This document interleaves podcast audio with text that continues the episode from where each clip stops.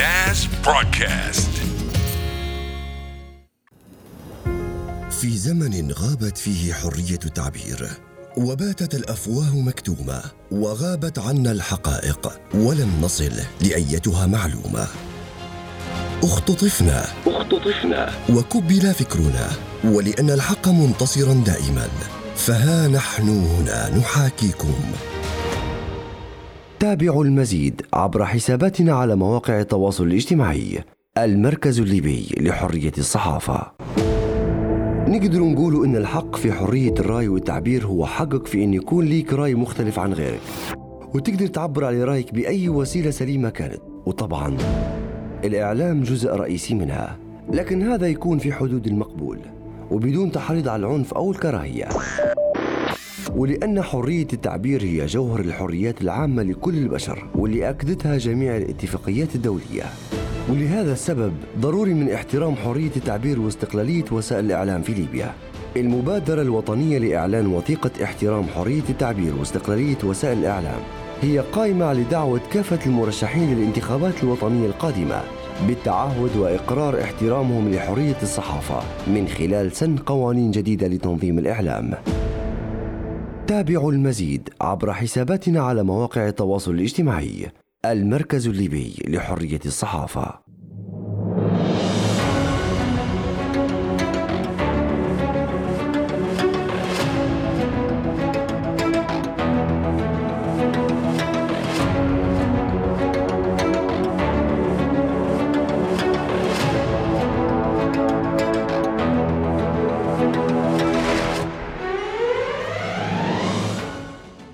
عليكم مستمعينا الكرام أهلا وسهلا بكم متتبعي راديو الناس أف إم في هذه الندوة التي تأتي تحت عنوان الأمل في الإصلاح في ظل غياب القانون والمؤسسات التي تأتي ضمن مرحلة المبادره الوطنية تحت مسمى وثيقة احترام حرية التعبير واستقلالية وسائل الإعلام في هذه الندوة. متابعينا الكرام سنكون آه، مع حضور ضيوفنا الكرام هنا في الأستوديو آه، السيد جلال عثمان المؤسس آه، رئيس والمدير التنفيذي للمؤسسة الليبية للإصلاح للصحافة عفوا الاستقصائية. وكذلك السيد محمد الناجم مدير المركز الليبي لحرية الصحافة. أهلا وسهلا بكم.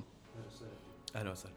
طبعا مستمعينا الكرام آه، كما بدأنا في بداية حديثنا على الندوة نتحدث اليوم عن هذه آه، الندوة التي تأتي ضمن آه، المبادرة الوطنية من أجل الحديث عن الأمل في إصلاح قطاع الإعلام في ظل غياب القانون والمؤسسات.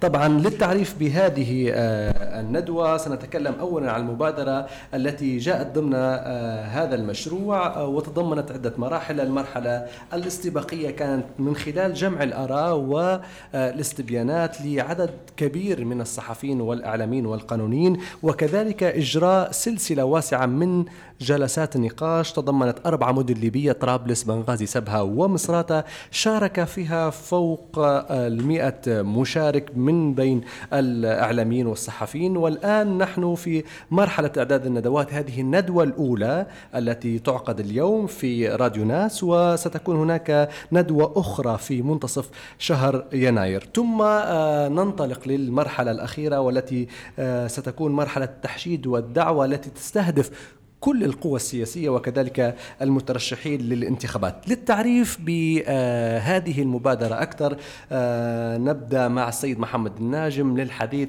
عن هذه المبادرة، تفضل سيد محمد. شكرا أحمد أهلا وسهلا بالضيوف وبالمستمعين. فكرة المبادرة هي جاءت لمحاولة آه، لتقريب وجهات النظر ما بين كل الأطراف الفاعلة في مشهد الإعلام آه، في مشهد إصلاح قطاع الإعلام منذ عام 2016 المركز الليبي بحرية الصحافة يشتغل آه، على برنامج يتعلق بالإصلاح الهيكلي والقانوني لقطاع الإعلام في في ليبيا. وهذا الأمر هو متعلق بأن للأسف هناك هشاشة في وضعية القطاع. وهناك يعني كما نعلم جميعا هناك تنامي للفساد في هذا القطاع فبالتالي نحن بحاجة إلى روح جديدة للدفع قدم نحو مسألة الإصلاح والهيكلة لقطاع الإعلام. الدولة الليبية أو الخزانة العامة في ليبيا تنفق مئات ومليارات من الدينارات على هذا القطاع وهو قطاع آه، لم يقدم أي جدوى إضافة أو إضافة آه، جديدة. وفي نفس الوقت هناك تداخل في الأطراف التي آه، تحاول النزاع الذي يعني نراه الآن ما بين مدراء وسائل الإعلام العمومية أو إدارة هذه وسائل الإعلام العمومية. فالفكرة كانت يعني هي محاولة منذ منذ أتذكر أول مرة طرح هذا الموضوع للنقاش في سبتمبر 2016 كانت الفكرة بأن كيف من الممكن بالفعل تقريب وجهات النظر. هناك الآن في الساحة الليبية هناك من يرى بأن هذا الإعلام لابد أن يكون آه، تحت آه، قيادة وتحت آه، تحكم أو سيطرة وهنا ليست يعني المصطلحات التي استخدمتها ليست بمعناها أن في الإطار السلبي أن تدار هذه الوسائل الإعلامية من قبل مجلس الوزراء أو من قبل أي حكومة تأتي ولكن هناك أطراف أخرى ترى من المهم جدا أن هذا الإعلام أن يتمتع باستقلالية أكبر وأن تدار عملية إعادة حوكمة هذا القطاع بطريقة أفضل ومن هذا المنطلق جاءت هذه الفكرة فكرة المبادرة. ويعني في هذا الإطار أنا أشكر كل الجهود الآن المبذولة من قبل المنظمات الغير حكومية التي تعمل في قطاع الإعلام وهناك محاولات حثيثة وجادة وأنا أأمل بأن بالفعل خلال 2022 أن ترى النور وأن أن ندخل في مسار جديد. جميل جدا. من خلال الاطلاع على ملخص المبادرة أو حتى الوثيقة المبدئية والمقدمة هناك ارتباط وثيق بين هذه المبادرة والانتخابات. فنحن نعلم اليوم تم تأجيل الانتخابات نعم. كيف سيؤثر هذا الحدث السياسي على المبادرة؟ نعم آه، يعني هذه نقطة آه، جدا مهمة في الفكرة بنيت بأن آه، نخلق أرضية مشتركة ما بين كل الفاعلين في المشهد الليبي في قطاع الإعلام وأن يكون هناك جهود موحدة تدار وتدفع نحو إنشاء قانون للمجلس الأعلى للإعلام. ولكن للأسف وكانت هناك أيضا يعني مداولات مع مجلس النواب الآن الموجود أو بعض النواب الموجودين في هناك. كان الحديث مع القوى السياسية والأحزاب آه، أن تعود العملية السياسية من جديد إلى آه، مسار آه، يعني توافقي وفي نفس الوقت مسار بالفعل ديمقراطي. يعني ليس من ليس من المنطقي أو من الطبيعي أن نتحدث عن انتخاب رئيس دون وجود دستور أو نتحدث على برلمان دون وجود أحزاب سياسية وقوى سياسية فاعلة وأن نترك المجال لرجال الدين أو ل أو لرجال رجال القبائل إنهم يتحكموا في مصير هذا الوطن في آه، الدخول لهذه أو رجال الأعمال أيضا. يعني فهناك آه، هذه ليست نستطيع القول بأنها عملية سياسية آه، نزيهة أو عملية سياسية مبنية على الكفاءة ولكن هي عملية سياسية يعني بنيت على انتماءات حزبية عفوا جهوية أو غيرها.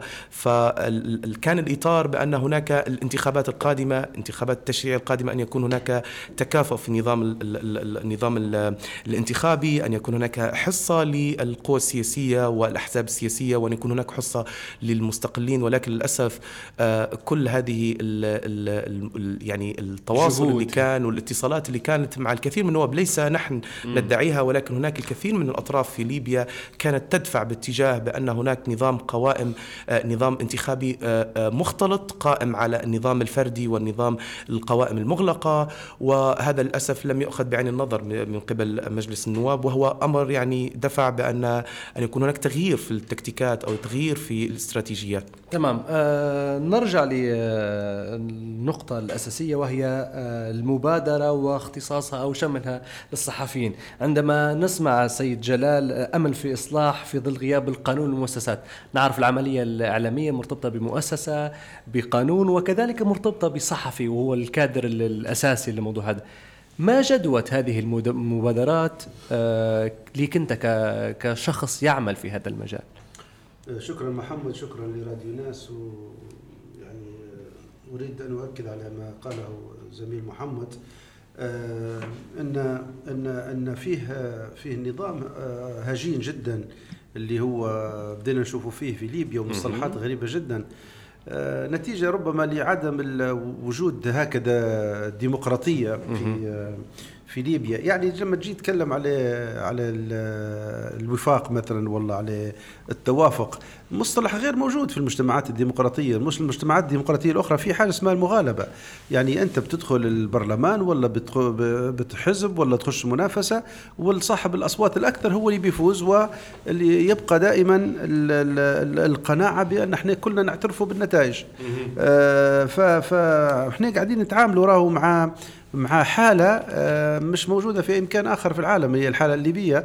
فبالتالي مضطرين إن إحنا نقبلوا أحيانا آه، ببعض الحلول اللي هي مرات ما نقبلوش بها. لما تقول لي هل أنت مع وزارة اعلام نقول لك بالمطلق لا. ولكن هل أنت مع يعني مجلس أعلى للإعلام وبنفس الشخص اللي مسك مثلا مؤسسة؟ لا بنقول لك برضه لا لأن مشكلتنا راه ماهيش في المؤسسات ولا في القوانين مشكلتنا في الأشخاص والبيئة المحيطة. فاحنا قاعدين نتعاملوا كمؤسسات مجتمع مدني وكأن أصبحنا إحنا لجنة التشريعات في البرلمان. يعني هي المفروض مؤسسات المجتمع المدني داعمة لعمل لجنة التشريعات في البرلمان والقوانين كيف تندار القوانين؟ مثلا اقتراح لو قانون له علاقة بالثقافة وزارة الثقافة تقترحها آه، بتدير تشبيك مع نشطاء مع مثقفين ولذلك ونفس الشيء في الإعلام. لكن إحنا اضطرينا ان إحنا نسدوا ال- ال- ال- الفراغ اللي حاصل فيما يتعلق بالتشريعات الإعلامية. ليبيا ما فيهاش تشريعات إعلامية وأنا نعاود عاودناها وكلكم تعاودوا فيها مليون ألف مرة. القانون الوحيد اللي هو 76 لسنة 1972 مطبوعته هو ماهوش سنة 72 راه هو من أيام المملكة. تم إعادة صياغته بعد يعني في 72 وهو قانون سالب للحريات حتى المواد اللي فيه ممكن تتم استغلالها. يعني هي في ممكن ميزة واحدة أن لا يتم تحريك القضايا ضد الصحفيين إلا بت- بتحريك إلا بموافقة الوزير. ولكن الوزير مرات يستخدمها ضد شخص وضد شخص ده. ويحرك ضد شخص وضد شخص آخر لا. من مع الحكومة مثلا ومن مع ال- ال- السلطة م- تحر لا تحرك ضده ومن مع ضدهم قد تحرك. فهو قانون معيب يعني. إحنا اشتغلنا من 2019 تحت شراف المنظمة الليبية للإعلام المستقل بمبادرة من ال- الإعلامي والصديق آه، رضا فحيل البوم رئيس المنظمة.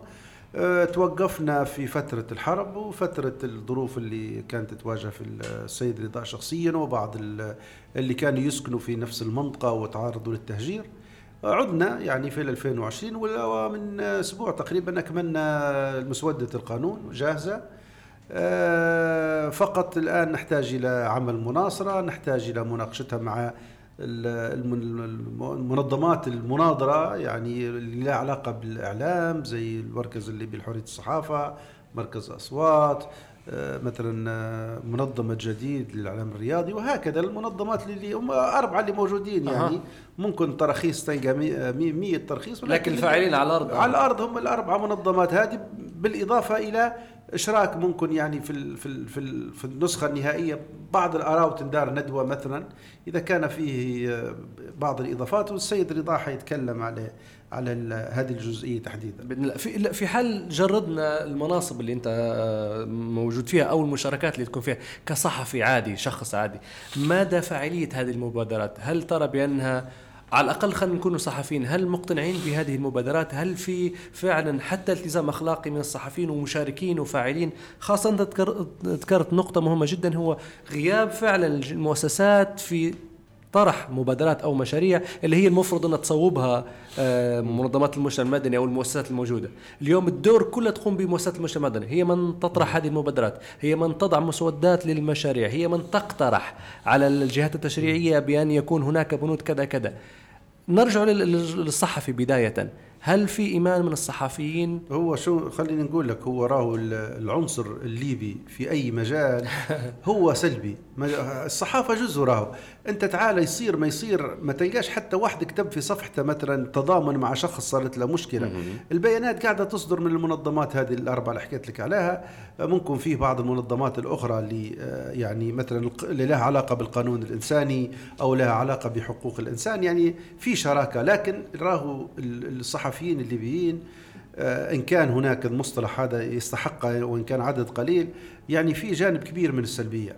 أنت تجي تقول تعالى في ندوة آه، على نشاط معينه والمركز أنتم يعني ديروا في ندوات ممكن آه، لو في أي دولة ثانية حتلقى القاعة مش لاقين وين يقعمزوا بينما سلبية سلبية واضحة جدا ولكن مع هذا الناس الفاعلة والناس في المنظمات ما يستسلموش لهال- لهالسلبيه وقاعدين يديروا في في شغل والشغل مبادرات. يبدأ بشوية بشخص اثنين ثلاثة إلى عند ما ما يصل لل- للعدد المطلوب. تمام نحول نفس السؤال للسيد محمد باعتباركم كمركز ليبي من قام بهذه المبادرة. مذكور بأن هي وثيقة ذات أهمية بالغة وتحدد ملامح خارطة الطريق. ما المقصود أو ما الهدف من هذه المصوغات أو المعلومات المذكورة؟ جيد. الفكرة أن الأطراف السياسية الآن اللي دخلت العملية السياسية من المهم جدا أن هي تبدي أه، احترام واضح فيما يتعلق باحترام حرية التعبير ومسألة استقلالية وسائل الإعلام. وأن وسائل الإعلام هذه ليست أداة اتصالية في أيدي السياسيين ولكن أن وسائل الإعلام الممولة من الخزينة العامة هي وسائل الإعلام للشعب الليبي ومن المهم جدا أن تعكس آراء المجتمع وليس آراء السلطة الحاكمة. هذه نقطة آه، غاية في الأهمية. وفي نفس الوقت ال ال ال السياسيين أو أنا ما أسميهم النجوم الآن الموجودين المرشحين للانتخابات الرئاسية من المهم جدا أن يكون هناك آه، تعهدات واضحة يقطعها آه، هؤلاء المرشحين على أنفسهم وأمام الناخبين وأمام الجمهور فيما يتعلق بمسألة آه، ال- ال- المسائل التي ذكرتها. و هذا الأمر لا يتأتى بأن إلا أن يكون هناك ضغط من قوى اجتماعية، من قوى سياسية، من المجتمع المدني، من وسائل الإعلام أنفسهم بأن من المهم جدا أن تكون هناك آه، احترام لحرية التعبير وأن نمنع آه، أن يعود إلينا أو يحكم ليبيا دكتاتور من جديد. وهذه آه، التخوف والهاجس موجود لدى كل الأطراف الليبية التي آه، ترفض مرشح بعينه آه، تقبل بمرشح بعينه. والامر هو متعلق في المجمل يعني ليس بمشكلة تتعلق بالتشريعات فقط ولكن أيضا بالأشخاص أنفسهم. آه، وهذا الأساس هو اللي دفع يعني كما ذكرت قبل في مداخلتي في البداية دفع أطراف عدة بأن آه، تطلب وجود آه، كوتا واضحة نظام انتخابي واضح يتعلق بالقوى السياسية والأحزاب السياسية في مشاركتها في العملية السياسية. لأن هذا الأمر هو اللي يؤدي إلى عملية تنافسية مبنية على آه، إن الجميع يرضى بنتائج هذه الانتخابات والجميع آه، يعني يحترم النتائج هذه الانتخابات. وجزء منها هي عملية معقدة هي متعلقة آه، آه، بمدى نزاهة أصلا الانتخابات. الآن هناك ضغط دولي وخصوصا الولايات المتحدة الأمريكان كيف مسألة ال- ال- الضغط في اتجاه أن تجرى هذه الانتخابات. ولكن في نفس الوقت لا يمكن أن نضمن أن بالفعل هناك نتيجة ستكون مرضية لكل الأطراف. هذا الأمر هو اللي دفعنا بأن هناك مهم جدا أن تكون خارطة طريق واضحة بأن الجهود التي تبذلها المنظمات الغير حكومية وعلى رأسهم المنظمة الليبية للإعلام المستقل فيما يتعلق بكتابة وصياغة قانون لإنشاء المجلس الأعلى للإعلام ويحدد التعريفات الواضحة للصحفيين أو العاملين في هذا القطاع ويحدد المهام والواجبات بشكل واضح. فهذه الجهود لابد ألا تذهب سدى ولابد بأن كل الأطراف أن تلتزم آه، آه، بإقرار هذه الجهود من خلال آه، هذه المبادرة التي ستعرض يفترض على التوقيع وعلى المداولات والنقاش مع الأحزاب السياسية ومع الأطراف السياسية الموجودة آه، في ليبيا لضمان أن بالفعل كل الأطراف لابد أن تبدي احترام واضح كما آه، أشارت لمسألة احترام حرية التعبير واستقلالية وسائل الإعلام. ومن هنا يأتي الدور أن ليس في قطاع الإعلام بس في كل القطاعات من المهم جدا أن تكون هناك نقابات واتحادات ومؤسسات تعمل على تقوية هذه المؤس... القطاعات التي هم ينتمون إليها سواء في التعليم في الصحة في كل القطاعات الدولة. فهذا الأمر هو محتاج أن يكون وعي أكثر وإدراك أكثر من أهل القطاع ومن أهل ال- القطاعات المختلفة على الصعيد ال- الحكومي أو صعيد دوائر مؤسسات الدولة. تمام. من هذه النقطة ننطلق آه، لسؤال آخر آه، سيد آه، جلال. باعتبار هذه المبادرة هي وضعت كحل. قبل الذهاب للحل لنشرح الوضع الإعلامي الليبي بالعموم. قوانين قديمة لقطاع متجدد آه، توجه الدولة الليبية على الأقل في آخر عشر سنوات. هيئة وزارة ثم مؤسسة مستقلة. لا يجب أن يكون هناك آه، أي مؤسسة تنظم قطاع الإعلام. الإعلام يجب أن يكون آه، حر مستقل. مؤسسات ليبية من الخارج موجهة للداخل. كيف يمكن تنظيم هذا القطاع؟ أو على الأقل ما هي إيجابيات وسلبيات هذه المرحلة؟ والله هي أقل ما يمكن أن يقال عنها أنها هي فوضى عارمة يعني. مشكلة الإعلام في ليبيا آه، آه، فيما يتعلق ب حتى خلينا نأكد على الكلام اللي قاله آه، الأستاذ محمد إحنا راهو مرات نهربوا لحلول اللي هي ستاندر المعيار العالمي لكن نلقوا نتفاجئوا بالمشكلة في الشخصيات. يعني على سبيل المثال لما تقول لي مثلا الهيئة المستقلة للفضاء السمعي البصري في تونس الهايكا تأسست بمرسوم رئاسي. يعني تابع تحت تحت السلطة. ولكنها الآن تعمل بشكل مستقل. لكن أعطيني مؤسسة ليبية يعني آه، تتأسس تحت إشراف الحكومة ما تكون مستقلة. هنا المشكلة حتى في الأشخاص. من يدير هذه؟ زي أنا قلت لك بكري من يدير هذه المؤسسة؟ ما زال عندنا العقلية الشخص اللي يدير المؤسسة أن هي إقطاعية خاصة به. فما فيش راهو أي ضامن. حتى لو مشت المؤسسات هذه زي المجلس الأعلى للإعلام لو مشي البرلمان هل نضمن أن هي تكون مستقلة في ظل وجود فاسدين فيها؟ ما هنا هذه المشكلة حتى هي برضو. فاحنا عندنا مشكلة حتى في في, في الأشخاص ومن يتولى إدارة المؤسسات الإعلامية. مرات تجيبها تابعة للحكومة وتكون مستقلة 100% حسب الشخص اللي حيكون موجود فيها. النقطة الأخرى إحنا ما عندناش قانون ما عندناش نقابة للصحفيين وهذه مشكلة مشكلة كبيرة أيضا لأن النقيب اولا هو حيكون كان كان يكون قريب من الجهة التشريعية.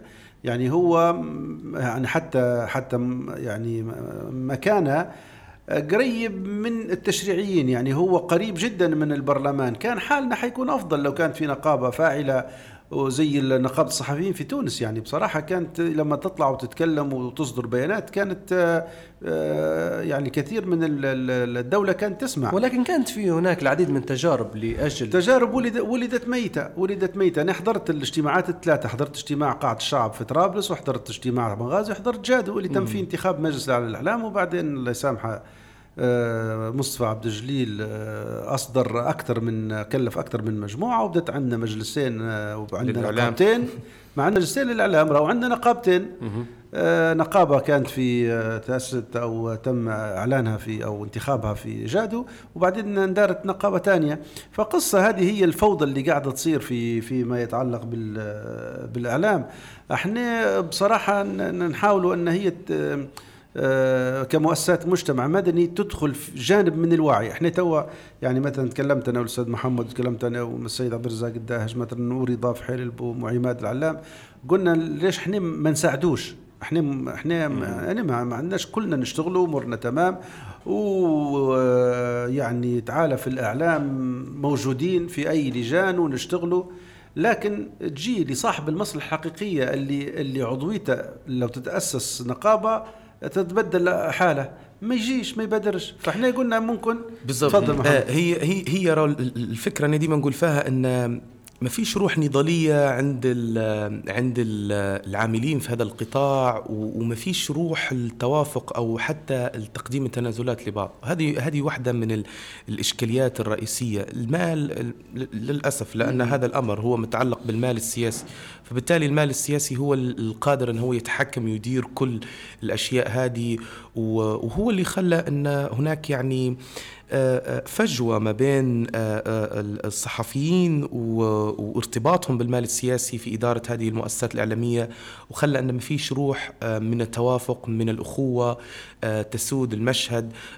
هناك يعني جيل من الرعيل الأول ينظر للمجتمع المدني بأنه مجتمع غربي جاء بأفكار غربية بأفكار منحلة وهو ضد وحدة البلاد. وأنا أنا استمعت لهذا الكلام يعني من صحفيين من الرعيل الأول ويشكك في مسألة التم تمويل و وكأنه هو لأن هو الصورة التي تأتيه من الخارج بأن هذه أموال مؤسسات تملك مئات الآلاف من الدولارات أو مش إيه. دولارات. دولارات.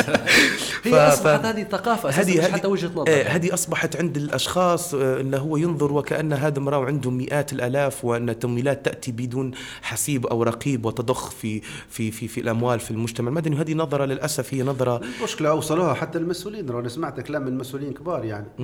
هم راه يتوقعوا ملايين يعني واحد داير مليون محمد الناجم في شنطة و... هيك يتوقعوا ماشي والله بيه في الشارع. يعني.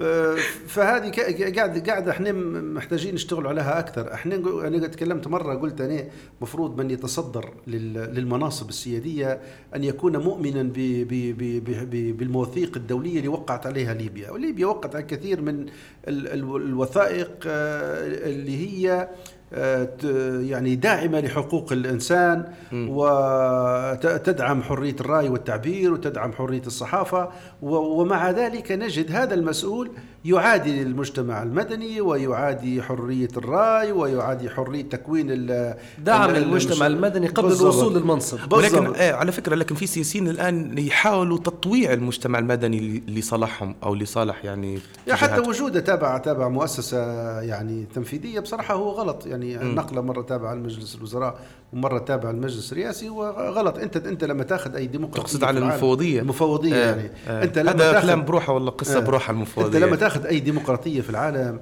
ما ينفعش إنك توازي منها. يعني ما هيش آه، صفرة حلويات تقول نبي هذا ونبي هذا ونبي هذا.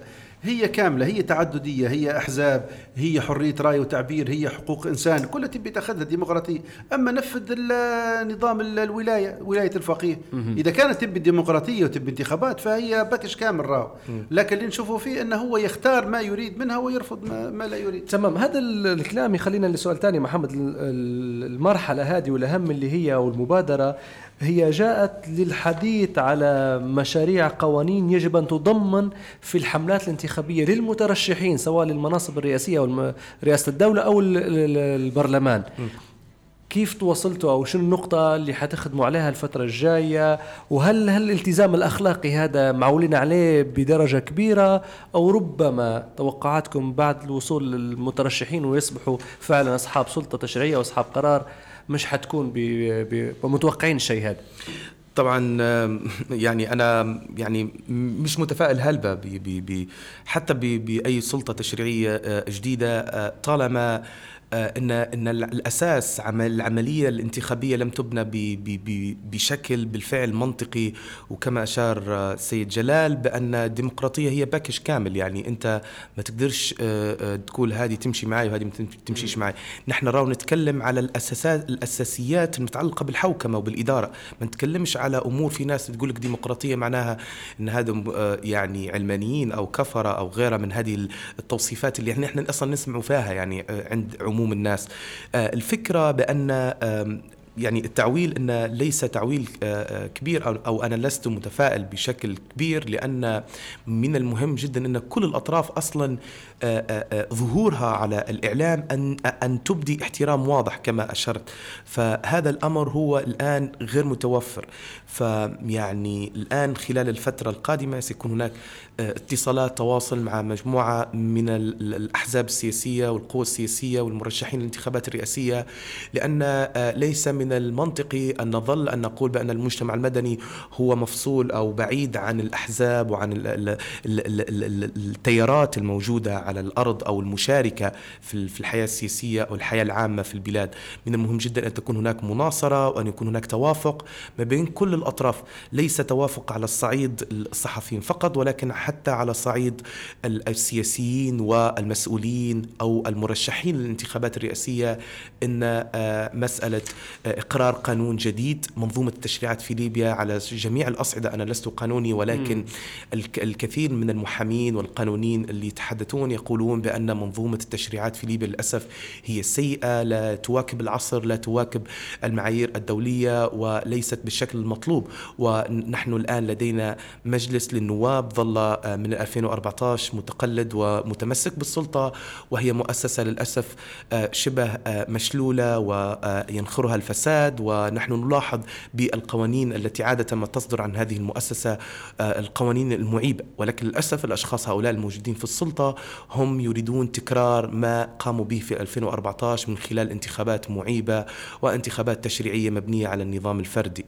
و آه، فمن المهم جدا أن آه، بالذات أن الآن الأحزاب أن هي لديها مرشحين وقالت بأن ستعلن مرشحينها بشكل واضح. فمن المهم جدا أن يكون هناك آه، اتصالات وتوافق مع كل هذه الأحزاب على نقاط رئيسية المتعلقة بالحق في حرية التعبير ونطاق حرية التعبير وإلغاء أي مواد متعلقة بقانون العقوبات الليبي التي تمس بمسألة حرية التعبير. والأمر الآخر هو آه، متعلق بمبدأ آه، تنظيم البث الإذاعي والتلفزيوني ومسألة تنظيم الإنترنت ومسألة أيضا النفاذ للمعلومات ومسألة وجود مؤسسة مستقلة للإعلام تمام. ومسألة الشكاوى. طالما نحن خلال هذه المبادرة نستهدف المترشحين للانتخابات التشريعية أو البرلمانية آه، نعرف سيد رئاسيه آه، رئاسيه ولكن نقتصر على الجانب م. التشريعي. سيد جلال أنت أحد المقدمين للترشح. ما فائدة هذه المبادرات خاصة أنت في بداية كلامك قلت رغم حتى وأن تم سن قوانين المشكلة في الأشخاص. إذا ما طبقنا تجربة تونس أو تجربة مصر ربما سنواجه نفس المشكلة لأن غالبا ما سايد عندنا ثقافتنا بأن أنت تتبع المنصب صح. هذا يا يتبع الحكومات. صح. أنا لو سألتك كم عندنا واحد ليه علاقة بالإعلام موجود في في البرلمان؟ كم كم كم إعلامي أو صحفي أو حقوقي موجود في البرلمان ونقدروا نتواصلوا معاه نقولوا له مثلا آه، نبغى نجلسوا معاك وفي مبادرة وأدعمنا. كم واحد؟ لا أعلم المفروض البرلمان يكون فسيفساء من كل المجالات المجالات في في في في, في البلاد. فبالتالي يعني هذا كان كان الهدف الأساسي. أنا طبعا آخر قدمت الملف في آخر يوم قبل يسكروا ممكن بساعة تقريبا. وكنت رافض يعني من من شهرين أو شهرين ونص كلموني عدد من الأصدقاء كنت رافض الفكرة. وكان دائما ردي إن عضو البرلمان المفروض عنده مربوعة كبيرة ومفروض آه، يوكل في الناس ومفروض يوعدهم بسفارات ويوعدهم لأن هذه الصورة النمطية اللي مرسومة على عضو البرلمان. يعني بتصور إن في ناس يقول لك والله إحنا ما درنا نبو شارع نبو هيك يتكلموا على عضو البرلمان إيه، يدير لهم شارع ويرفع لهم خدمات بالضبط بالضبط. ويعين لهم صغارهم. وفي المحافظات. الفضاء في ويعيلهم صغارهم في النفط وقصه ما اللي ف... مش المواطن البسيط لأن هذا الموجود هذه الصورة النمطية. ف... فحتى أنا يعني استشرت يعني بعد ما أقنعوني يعني مجموعة من الأصدقاء ودرت جلسة في بيت الثقافة في الزاويه مع مجموعة من الناشطين و... فسألوني قالوا شنو الهدف الأساسي يعني؟ شنو أنت شو بتدير يعني؟ قلت له عجبني طبعا سامحني قبل ما تكمل أنا عجبني البرنامج الانتخابي الاستاذ جلال يعني جدا واضح قال لا هو هو هو, هو مش انتخابي هو في في الأساس هو كان استشارة باهي. لكن أنا أنا تكلمت على جانبين. تكلمت الجانب الأول ان أن عضو البرلمان عنده هدف أساسي وأسمى. هو إخراج الدستور من من من الأدراج. هذه بالدرجة الأولى. وبعدين في منظومة ترسانه من ال من ال القوانين يعني اللي محتاجة إلى تحديث ومحتاجة إلى إلغاء لأن ما عادش تتوافق سواء كانت في الاقتصاد سواء كانت في آه، الاستثمار سواء كانت في الإعلام في كل المجالات. الحاجة الثانية قلت لهم يفترض يفترض يتم الإصلاح من البرلمان نفسه. أول أول يعني زي ما يقولوا آه، مصافحة بين البرلمان والشعب انه يخفض مرتباته بصراحة لأن أنا والله أستحي إن مرتبي 16000 وأخوي ياخذ في 700 ولا 600 يعني كيف نبي نتقابل أنا وياه؟ ما نقدرش نتقابل أنا وياه. أنا تو مثلا في مجلس الرئاسي ونتحشم لما حد من اقاربي يسألني كم مرتبك يعني. والله العظيم. فقلت أول حاجة يفترض يعني أقل شيء أقل شيء 50% من المرتبات. لكي لا تفهم وتمنع وتمنع وتمنع كل المزايا. حملة انتخابية سابقه و... وانا خلينا إيه. نرتبطه في الجانب الإعلامي فقط. إذا ف... ما توصلنا لأنك أنت كمترشح في في المشروع نتاعك أنا عجبتني سامحني النقطة هذه قصة تخفيض المرتبات وقصة يعني الحد من المزايا. والمزايا هذه شفنا شفنا شفنا شفنا سفراء. معقولة نائب رئيس البرلمان. نذكر حتى بالاسم يعني ما في إحنا في جلسة مكاشفة. أه. محمد شعيب سفير في سويسرا. قصدي أنت نائب رئيس البرلمان الناس اللي اللي رشحوك نعرفهم شخصيا بيموتوا من الحسرة. كانوا متأملين فيك وغيرها وغيرها وغيرها طلعوا سفراء في لجنة ال 75 وقلت لهم لازم تكون في مدونة سلوك. تمام. ما تستفيدش ماديا ولا معنويا ولا سفر ولا شيء تاخذ مرتبك 8000 ولا كنا كان نزلنا نزلتم ولا أكثر وتسكت في رايك لماذا الإعلام. الليبي لا يتطرق لمثل هذه الأشياء أو ربما يستخدمها كوسيلة ضغط عندما لا ينصاع المترشح نبدو نشوف خلينا نقولها بالليبي ال- ال- الأوراق حتى ال- المواضيع الشخصية واللي هي في بعض الأحيان تكون خطأ إنك تنشرها. علاش ما ما عندناش مثلا على الأقل مجموعة من المؤسسات الإعلامية اللي تخدم على الجانب هذا؟ وأنتم كمسؤول على والله في الصحافه في حاجة الاستقصائية في يعني. حاجة في حاجة في وسائل الإعلام اسمها الأجندة setting من يضع أجندة وسائل الإعلام؟ وسائل الإعلام يشوفوا إن هذا مش موضوعهم. فهمت يعني ما هوش من الأولويات بينما أنا نشوف في أولوية يعني. ما صارش أي نوع من الضغط على المزايا اللي كانت تمنع فيها حكومة فايز السراج لل لل- للنواب.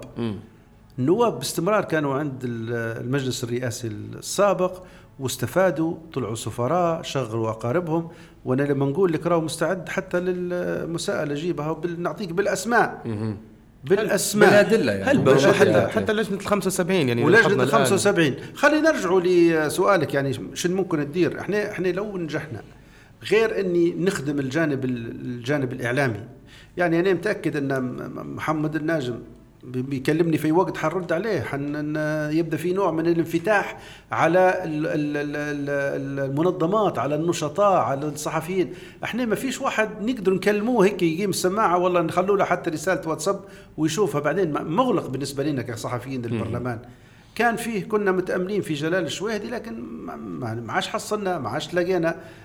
ما أعرفش إذا كان خش في أمور أخرى غير الجانب الإعلامي هو جلال جلال اعلامي كان هو مسك لا مش إعلامي لكن هو صحفي. كان لجنة الإعلام إيه، كان من رئيس الإعلام، زمان، إيه. آه، يعني كان إحنا كنا متفائلين بحسن آه، آه، حسن لمين. حسن لمين وعلى. الأقل صحفي يفهم في الإعلام إنه بيصير نوع من الضغط من أجل تحديث ال- القوانين الإعلام لكن ما صارش ولا حاجة للأسف. بالعكس البرلمان بدا يصدر في قوانين سالبة للحرية زي قانون ال- ال- الجرائم الإلكترونية. ولا قانون تو نقل ال- وكالة الأنباء الليبية. ومن اصدار القانون كيف اصدر ما فيش شفافية حتى في القوانين. في إصدار كم- القوانين بالضبط. كم واحد صوت عليه؟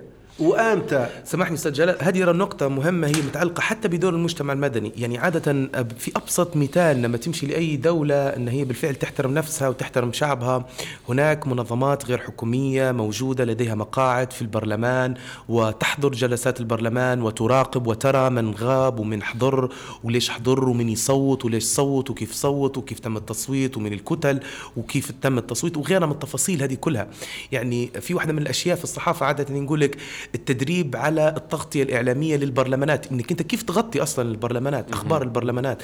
يعني أيام أنا أتذكر أيام لما كنت نشتغل صحفي آه، آه، أيام المؤتمر الوطني كان كل أدق التفاصيل كنا نع- نعرف بها. يعني تتصل بشخص من كتلة الفلانية بعدين تتصل من شخص من الكتلة العلانية وتجمع كل التفاصيل وتدير لها مقارنة.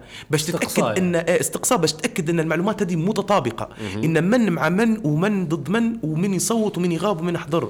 سامحني محمد، الآن نضيف في لك البرل... حاجة. آه، الآن في برلمان الموجود في طبرق للأسف قصدي كيف ما أشرت يعني مغلق يعني أنت لا تعرف كا... شنو قاعد يصير غادي في ال... في. في. في القاع آه، بتضيف لك حاجة نكد بها كلامك إن موقع تونسي اسمه انكفاضة زمان داروا آه، موقع تفاعلي يعني أنت تفتح الصفحة الرئيسية تشوف كراسي البرلمان كلهم تشوفهم. الكرسي الشاغر تضغط على الكرسي بالماوس أو بالتليفون يطلع لك اسم صاحب الكرسي. النائب. والنائب اللي موجود. وإذا كان غايب يطلع لك أحمر. وبعدين تلقى عندك مجموعة من المعطيات يعني مثلا قانون نقل وكالة الأنباء من اللي صوت عليه؟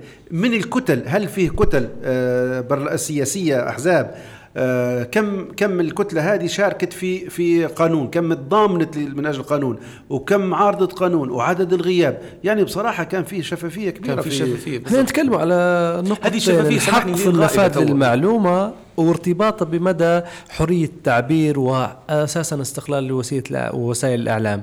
إذا كان تعطينا نبذة مختصرة محمد على الموضوع هذا نتكلم على وثيقة على لاحترام حرية التعبير ونحن الوصول لنفاذ المعلومة حتى الصحفيين ما بيش نتكلم عن العادية ما يقدروش يوصلوا زي ما كنت تتكلم على أجهزة غير مسموح فيها بالتواصل أو حتى أعضاء برلمان. كيف سيؤثر هذه نقطة أخرى. نقطة أخرى. هي مسألة نفاذ للمعلومات أو الوصول للمعلومات. الآن في أي منظومة تشريعات هناك يعني من غير قان- القانون المتعلق بانشاء المجلس الأعلى أو المؤسسة الوطنية أو غيرها المتعلقة بالإعلام و- و- و- والأمور هذه في قانون ثاني هو قانون النفاذ للمعلومات. يعني من الم...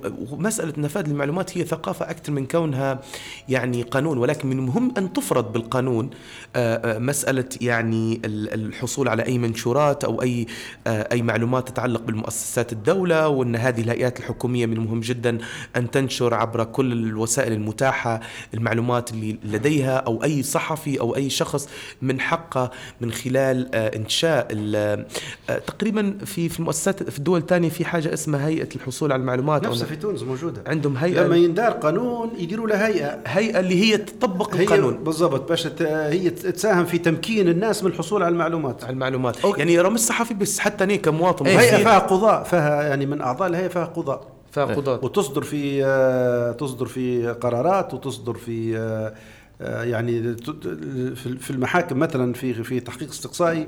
دارتها زميلة صحفية أمل مكي على على قانون على القرار دارته وزارة الداخلية التونسية بمنع بعض التوانسة من السفر حطتهم على لائحة ترقب يقولوا لها فجدت وقلت لهم نبي القائمة. طبعا مش يسلموا لها القائمة لو هم يرفضوا عادي. فلجأت للهيئة. فالهيئة لجت للقضاء الهيئة طالبت بشكل رسمي ما ما تمكنتش للقضاء القضاء. حكم منها حصلت هي الاسماء. اللي حاطينهم على قائمة الترقب. فلكن في تونس هي هي خلينا باش نكونوا واضحين على أكثر على على موضوع الهيئة. ان أن قانون النفاذ المعلومة ما هوش خاص بالصحافة راهو. هو هو بصفة عامة حتى أنت كمواطن تقدر تمشي لمؤسسه النفط وتقول لهم كم بعتوا برميل اليوم وتدير زي ما يقولوا توانسة يقولوا مطلب أنت تدير طلب. تقدم طلب لكن لكن وفي حالة ما ردوش بعد أسبوعين تلجأ للهيئة. لكن والله أنا لاحظ في في في السياق الليبي إن في مؤسسات إلى حد ما تتمتع بالشفافية هذه. ما نعرفش زي؟ زي, زي مثلا مؤسسة النفط مثلا. آه انه كم باعت وكم خش فلوس وكم طلعوا فلوس ومش لكن. العقود والتعيين على أي أساس يعينوا إيه، قديش يعني ما شوية- بالاستقلالية التامة إيه. ولكن إلى حد ما آه، البنك المركزي شنو شنو انطباع شنو رأيك قصدي؟ يعني أنا أنا البنك المركزي أو مؤسسه النفط إلى حد ما مقارنة بباقي المؤسسات الدولة الحكومية يعني. صح هو هو شوف هو هو حتى في تونس يعانوا يعانوا أن فيه معلومات ما تنعطاش ويلجوا للقضاء ويتم تمييع الموضوع. فما تتوقعش إن إحنا لو درنا حتى قانون بدون حملة تحسيسية وبدون تدريب الناس اللي موجودين في في الجهات العامة و و واعتبارهم جزء. من المشروع. اعتبارهم جزء من المشروع باش هم ما يحسوش هم شنو يشوفوا؟ هم يشوفوا مثلا لما تجي صحفي تبي تقدم آه، طلب وتقول نبي معلومات. يقول لك هذا صحفي مدعوم مش عارف شنو هو ياخذ في فلوس وكذا وأنا ناخذ 600 يخليه تو اللي يمشي ويجي لاني فهذا لازم يشعروا يطيب أنهم. جزء من جزء من المشروع. فيبدو يبدو فيه نوع من التعاطف ولا ولا الإيمان المطلق. بأهمية الهيئة لأن هي في النهاية تقدم خدمة لكل الليبيين وب- وب- بما فيهم هو الشخص الكلام هذا أستاذ جلال يجرنا للجانب القانوني القانون الإداري أساسا وفي موضوع المسودة الليبية ضمنت موضوع الحق في النفاذ للمعلومة. ولكن نتكلم على القوانين والتشريعات واللوائح العادية الداخلية. في في القطاع الإعلامي ما مدى ملائمتها أو تطورها أو مسايرتها حتى للعمل الصحفي؟ اليوم نتكلم على تجربة في دولة جارة قريبة لنا يعني وعلى احتكاك بهم ونعرفوا كل شيء صاير عندهم. وحتى الإعلام أو خطاب الإعلامي بتاعهم موجه دائما أو الليبي متبع للإعلام في في تونس. الفجوة هذه شنو أسبابها؟ أو القوانين والتشريعات المنظومة هذه كاملة؟ وين العيوب وشنو الحلول؟ لأن من بكر إحنا قاعدين نسردوا في المشاكل لكن ما هي الخطوة؟ أنا تمنيت إن زميلنا رضا حيلبوم لو كان معنا آه، كان آه، يعني المفروض حيكون معنا في مداخلة لكن ما نعرفش ممكن للأسف ما كان يغطي الجزء هذا. خصوصا إنه هو المنظمه الليبيه للاعلام مستقل يعني هي كانت صاحبة ال- المبادرة. لكن نقدر نقول لك باختصار تونس راهو سابقتنا بمراحل راهو آه، يعني على مستوى في فساد مش ما فيش فساد لكن على مستوى الاستقرار. كان في استقرار من أيام بورقيبة وبعدين كان فيه في أيام بن علي وأن يكن فيه جانب كثير من الفساد المتعلق بال بال بال بالعائلة الرئيس وفي بعض الدوائر. ولكن يعني آه، لما صار ما صار لقوا عندهم يعني ترسانة محدثة من القوانين اللي إحنا نفقدوها. وبعدين 2011 تصور ل 2011 تأسست الهايكة. يعني 2011 آه، طول بدو يشتغلوا على على القوانين اللي لها علاقة بالإعلام وعندهم نقابة للصحفيين. إحنا إلى الآن ما عندناش قانون للإعلام مش إيه. عندنا هايكا قانون. وهذا موضوع ندوتنا إحنا الأمل في الإصلاح في ظل غياب القانون للمؤسسات هل في أمل فعلا إن ربما على الأقل ناخذ خطوة لقدام. الامل بالله. هي لكن أنا طبعا عندي مقاربة ثانية ما بين ليبيا وتونس. ليبيا دولة أنجلوساكسونية ما هيش دولة فرانكفونية مثل آه، تونس. النظام فيها مختلف حتى مجمع اللغة العربية فيها مختلف في تعريفها للمصطلحات. فالأمر هو مختلف آه، آه، تماما يعني. لا يمكن أن إحنا نقول مثلا هذه يعني هل هذه يعني آه، هذه آه، آه، مداخلة عفوا مش مداخلة هذه مشاركة. يعني مش مشاركة. يعني أن هذا نظام يطبق هنا أو هذا نظام يطبق هناك يعني. فالاختلاف في في, في, في الأمر. الآن مثلا لما نجي نحكوا على النظام النظام آه، في مصر. الإدارة بالعموم في الإدارة ليبيا إيه، وفي, بالضبط. في تونس ومصر لأن أنا الأربيس هذا إيه، تعبني.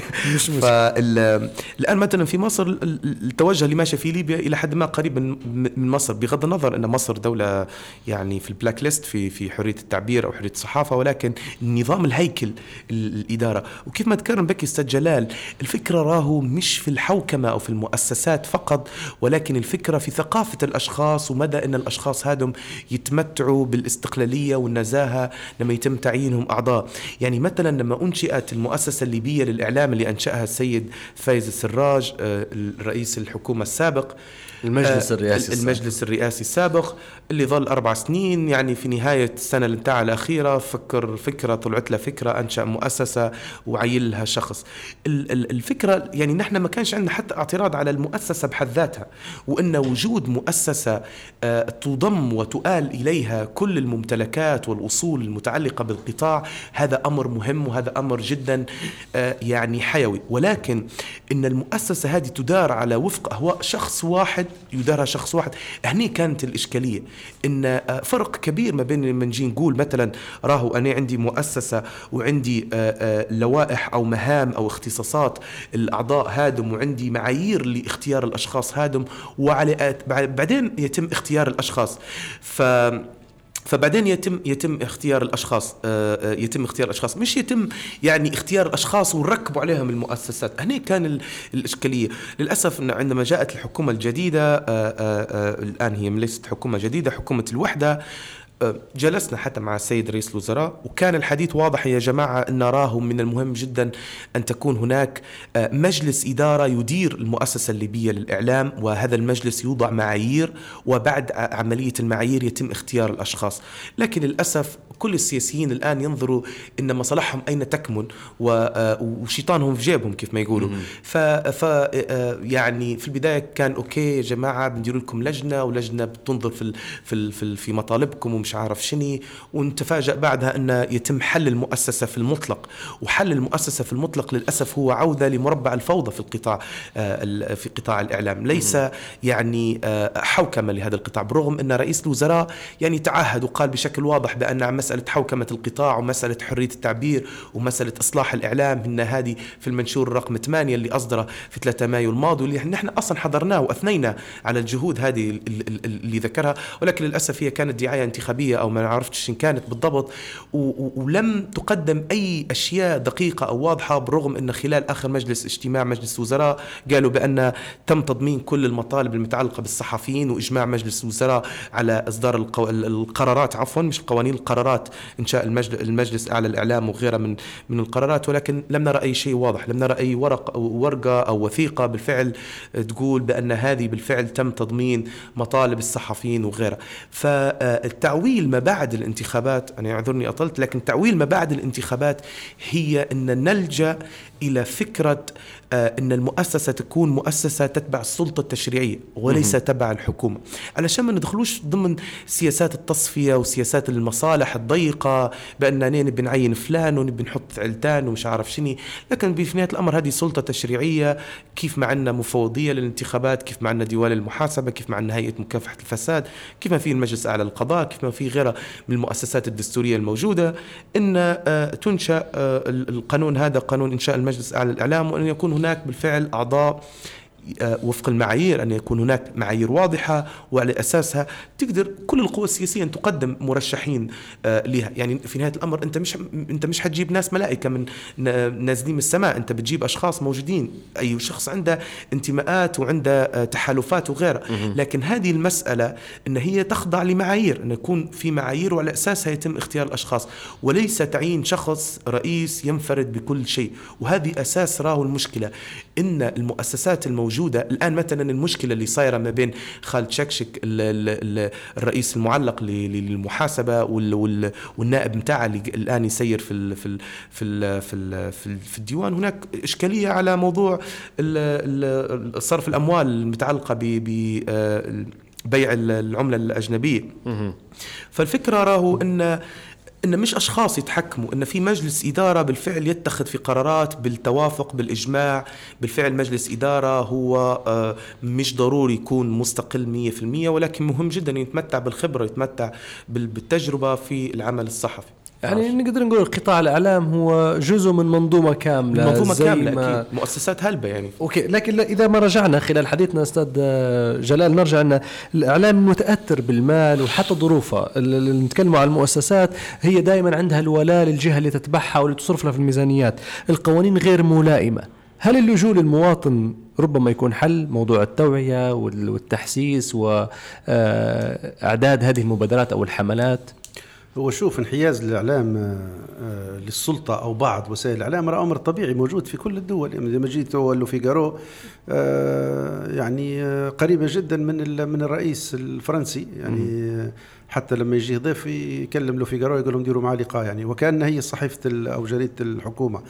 في في كل دول العالم أغلب دول العالم خصوصا يعني في أوروبا أيضا حتى في أمريكا فيه شفتوا أنتم آه، ترامب كيف كان يهاجم في السي إن إن مثلا وكيف عنده مثلا قنوات مقربة. لكن لكن إحنا السقوط السقوط آه، في المجتمعات العربية مدوي. هم يعني آه، يديروا فيها مدرجه شوية يعني مش زينا إحنا فهمات بالإضافة إلى فيه معارضة قوية آه، تكشف وفيه وسائل كشف وفي قضاء يعني قوي. آه، إحنا إحنا نحاولوا يعني حتى إجابة على سؤالك يعني كيف نقدروا نديروا شيء. إحنا مش طامعين إن نديروا من من أول يوم. إحنا راهو نشتغلوا في المجتمع المدني يعني من من 2011 أنا كنت اشتغلت حتى قبل 2011 في بعض المؤسسات اللي محسوبة مجتمع مدني زي بيوت الشباب مثلا زي النادي الليبي للسيارات. كلها مجتمع مجتمع مدني بس فروع من من من من من, من مؤسسات أجنبية. وكانت عندنا تجربة لتأسيس آه، منظمة حقوقية تذكر آه، فيها تاسست في مكتب مكتب الأستاذ عزه المقهور خذينا الترخيص ثاني يوم التغاء. هذا في أيام القدافي ثاني يوم الغوه والله. فيعني الحمد لله من 2011 وجع الرأس. 2011 بدينا نشتغلوا في المجتمع المدني. 2011 إلى الآن آه، تقدر تقول فيه في تطور في تطور. يعني آه، لما تجي تقول لي مثلا خطاب الكراهية ال fact checking الصحافة الاستقصائية ال blacklist ولا ال monitoring من اللي دخل؟ دخلتها كلية الإعلام. أنا أستاذ في كلية الإعلام. ما دخلتهاش كلية الإعلام ولا دخلتها وزارة الإعلام. دخلتها مؤسسات المجتمع المدني اللي لها علاقة بالإعلام. فكان فضل مؤسسات المجتمع المدني على الدولة وعلى ليبيا كبير جدا. فيش حد ينكره. وأنا دائما نقول فيها يعني للأسف شديد لا تعليمنا ولا مؤسساتنا الحكومية حركت في في في المياه الراكدة بقدر ما حركت آه، مؤسسات المجتمع المدني.